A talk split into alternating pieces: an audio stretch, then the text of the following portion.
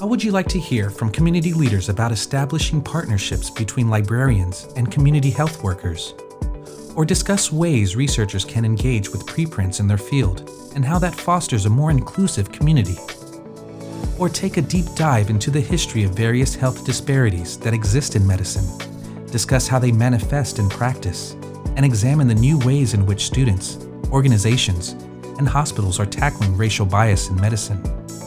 Health Bytes podcast features expert speakers presenting these topics to all of our listeners, from librarians, public health practitioners, educators, and clinicians.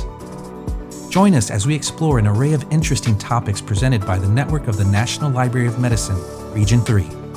Health Bytes Podcast. We are glad to have you.